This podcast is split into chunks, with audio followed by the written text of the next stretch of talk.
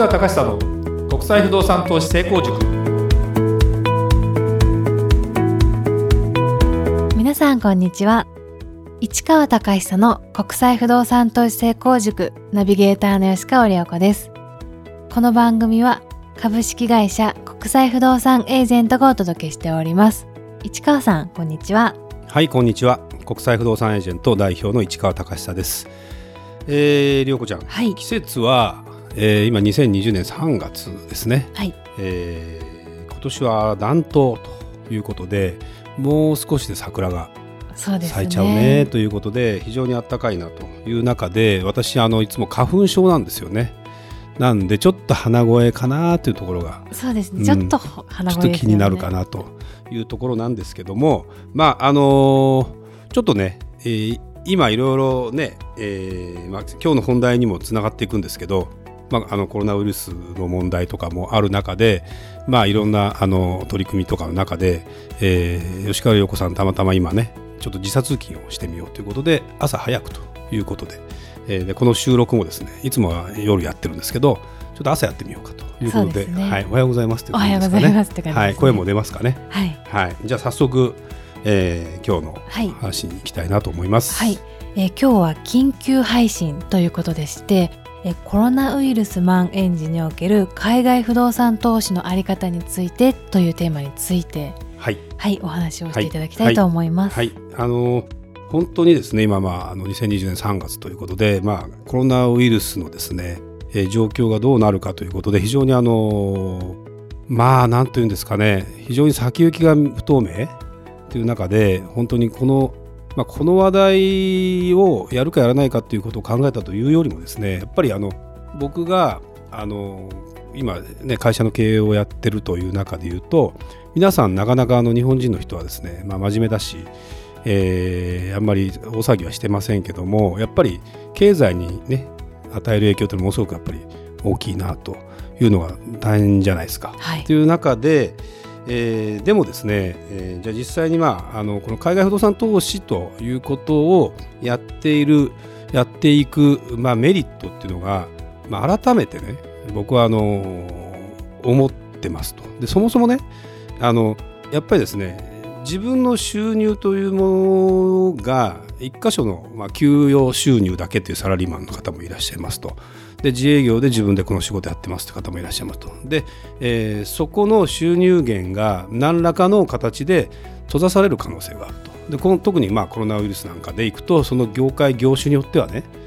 旅行業界とかホテル業界とかイベント系とかというところは思っても見ないような打撃を受けて、やっぱり会社、サラリーマン的にもいつ会社を辞めなきゃいけなくなるかとか、経営者でいうと本当にいつまでこの仕事が続けられるんだろうかみたいな話にやっぱりなってしまいます。一気になるね。そうですよね。で一気になる中で、じゃあ不動産投資というものの目的は何かっていうふうに今度逆説に考えてると、不動産投資というのは基本的に一般的に僕らが推奨しているパターンでいうと、住宅を所有して、で、人に貸して、で家賃を得て、で、特に海外不動産投資をやるということは、その不動産がですね、割安なタイミングで買って、で、5年10年、15年とか持って、値上がりして、含み益を持って売れるというような状態を作るということが、特に海外不動産投資と。で日本の不動産投資とはちょっとまた違う要素にはなってくるんだけども、要は副収入を持っているということですよね。でこれは改めて思うとね、やっぱりお金の出所が複数あるっていうのは非常に、大事かなと。そうですね、だって給料が仮に入ってこなくなりました、政府がね、行かなくて1日8000いくらっていうのを補助すると言ってますけど、それほどこれ家族背負ってたらそれで暮らしていけますかみたいな話は当然あるわけで、失業保険と何ら変わらないぐらいの話だったりする中でいうと、本当に家賃収入というものがあるなしっていうだけでも全然やっぱり状況が違うし、ただね、この不動産の持ち方についても全然持ってる内容とか持ってる状況によっては逆に苦しめる場合もあるんですよ。そうなんですね。一般的に言うとこういうことが起きた時にね、じゃあ家をすぐ引っ越すかとか、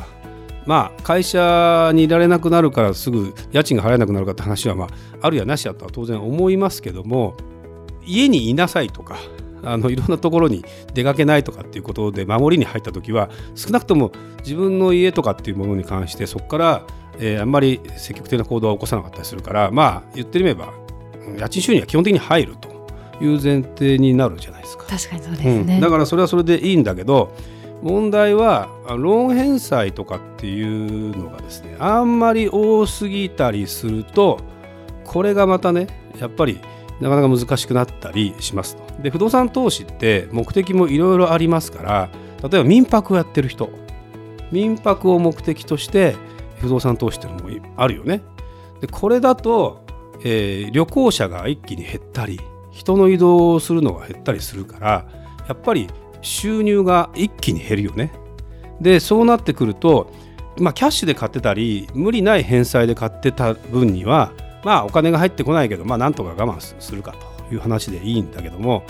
まあ、無理くりローンを組んだりやってたりすると、そのローン返済の方が大変で、キャッシュフロー的に言うと収入がないから毎月の持ち出しが多くなるからっていうパターンもあるわけですよ。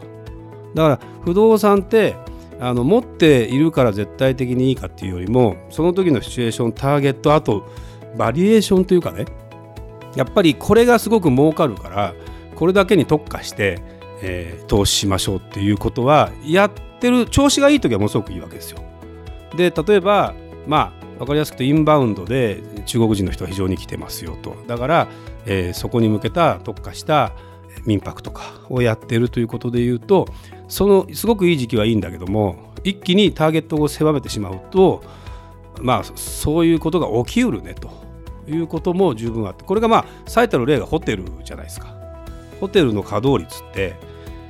どのくらいだろう、多分ね今世の中で言われてる感じで言うとね、7割減ぐらいじゃないかな。あ、そうなんですね。だいたい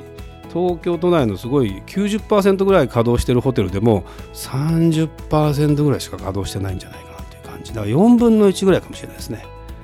まあだいたい 25% ぐらいっていうのは、何があっても必然性で動く人がいるんですよ、一般的にね。だから、まあ、ゼロになることはないんだけども、 25% になったということはほとんど経費維持費で絶対赤字になっちゃうんだよね、普通に考えると。その時にじゃあホテルを今度、まあ、持ってるオーナーがいるとしますと、そうするとね、何ができる、防衛的な観点からとどういうことをしておけばいいかというと、これはまあ、お金がなきゃできない話なんだけども、エリアを変えてターゲットをまあ変えるというか、まあターゲットを変えてエリアを変えてっていうのは正解なんだけども、分かりやすく言うと、日本のこのエリアだけでホテル事業をやるんじゃなくて、その時にコロナウイルスの影響が一番少ないであろう場所、まあ今、まあ、もう全世界に移ってきたと言ってるから、全世界的にも影響が及ぶのかもしれないけど、強弱はあるわけで、やっぱりそういうことによってですね、やっぱり防衛できる可能性はありますよと。その代わり、だから海外不動産投資っていうのは、なんとなくどこの国を変えましょうかって言って、例えばアメリカとかヨーロッパとかオーストラリアとか、いくつかのところで不動産持ってる人がいますと。そうなってきたときに、いやここの収入はきつくなったけどこの収入は大丈夫だと。それがまあ順繰りになってくる可能性は否定できないけども、あくまでも同時に全部がダメになると、まあ、地球全体がダメになるという時が来るかもしれないので、一概には言えませんけどね。だけど、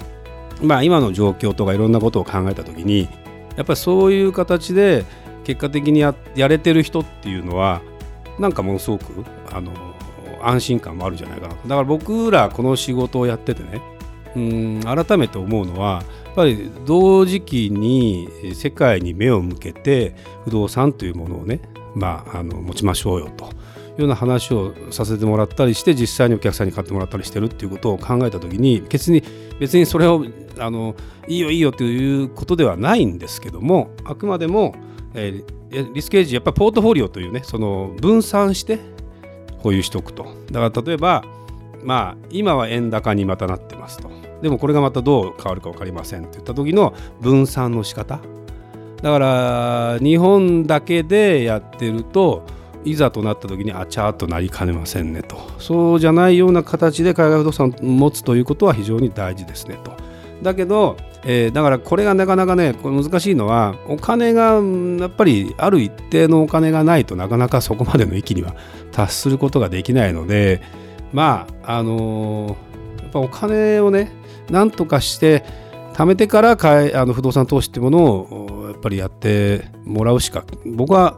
究極ないのかなという気はしてます。だから僕の本にも書いてますけど、せめて3000万円ぐらいのお金をですね何らかの形でできる人が不動産投資に行くと。まあでも今ね YouTuber ってね YouTube いっぱい見てるでしょ、はい、YouTuber で一番儲けてる人って年収どのぐらいだか知ってる？もう桁違いな感じですね。一番儲けてる人10億円ぐらいですよ。まあ、これは本当に桁違いで、この人個人でもうやってるというよりも、ヒカキンさんとかねもう会社持ってたりするというか、作って創業してあとはもう引き継いでるし、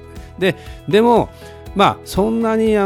そこそこ頑張ってる人といって YouTuber に今なりたいっていう人も増えてるじゃない。まあ、でも年収2000万から6000万5000万ぐらいっていう人も結構、まあ、それなりにいるという状況を考えると、お金ってある一時期頑張って仕事をすれば貯まる可能性あるじゃないですか。その時に税金含めて無駄に、まあ、戦略なしにお金って、持ってたりするとすぐなくなっちゃうけど、お金が貯まったらちゃんとそこを運用という、まあ、投資ね、まあまあ別に株でもいいし、債券でもいいんだけど、もちろん金融商品でもいいんですけど、まあ、不動産というものがそこにある程度の馴染みがあるんであれば、不動産投資というものもねやってもらうと、自分の本業っていうのは多分そうは言ってもそれなりにあるんだと思うんです。もちろん大家産業でもうそれだけでやるって人はいると思う。でもその大家産業でやるって人こそポートフォリオじゃないけどいろんな国にこう分散していきましょうって気持ちになってる方は、実は最近うちの会社に個別相談に来るお客様に関してはやっぱりそういう話は増えたね。日本の不動産は結構持ってますと。でも海外をやっぱりなんとかしておきたいなと。やっぱそれはね、日本円だけの収入だと不安ですよと、日本円のだけの財産だと不安ですよっていう、まあ、純粋な気持ちなんだけど、今回まあ世の中的には不幸な話なんだけども、もちろんでコロナウイルスの問題で、いろんなものがね先行きが不透明の中でいうと、やっぱりそういうことをできる人からやってっていくというようなことになるのかなという気はするので、ものすごくそのあたりはねそういう意味でも真面目に海外不動産投資をやるっていうのは僕は十分ありかなという気がしますね。はい、ありがとうございました。それではまた次回お会いしましょう。ありがとうございました。ありがとうございました。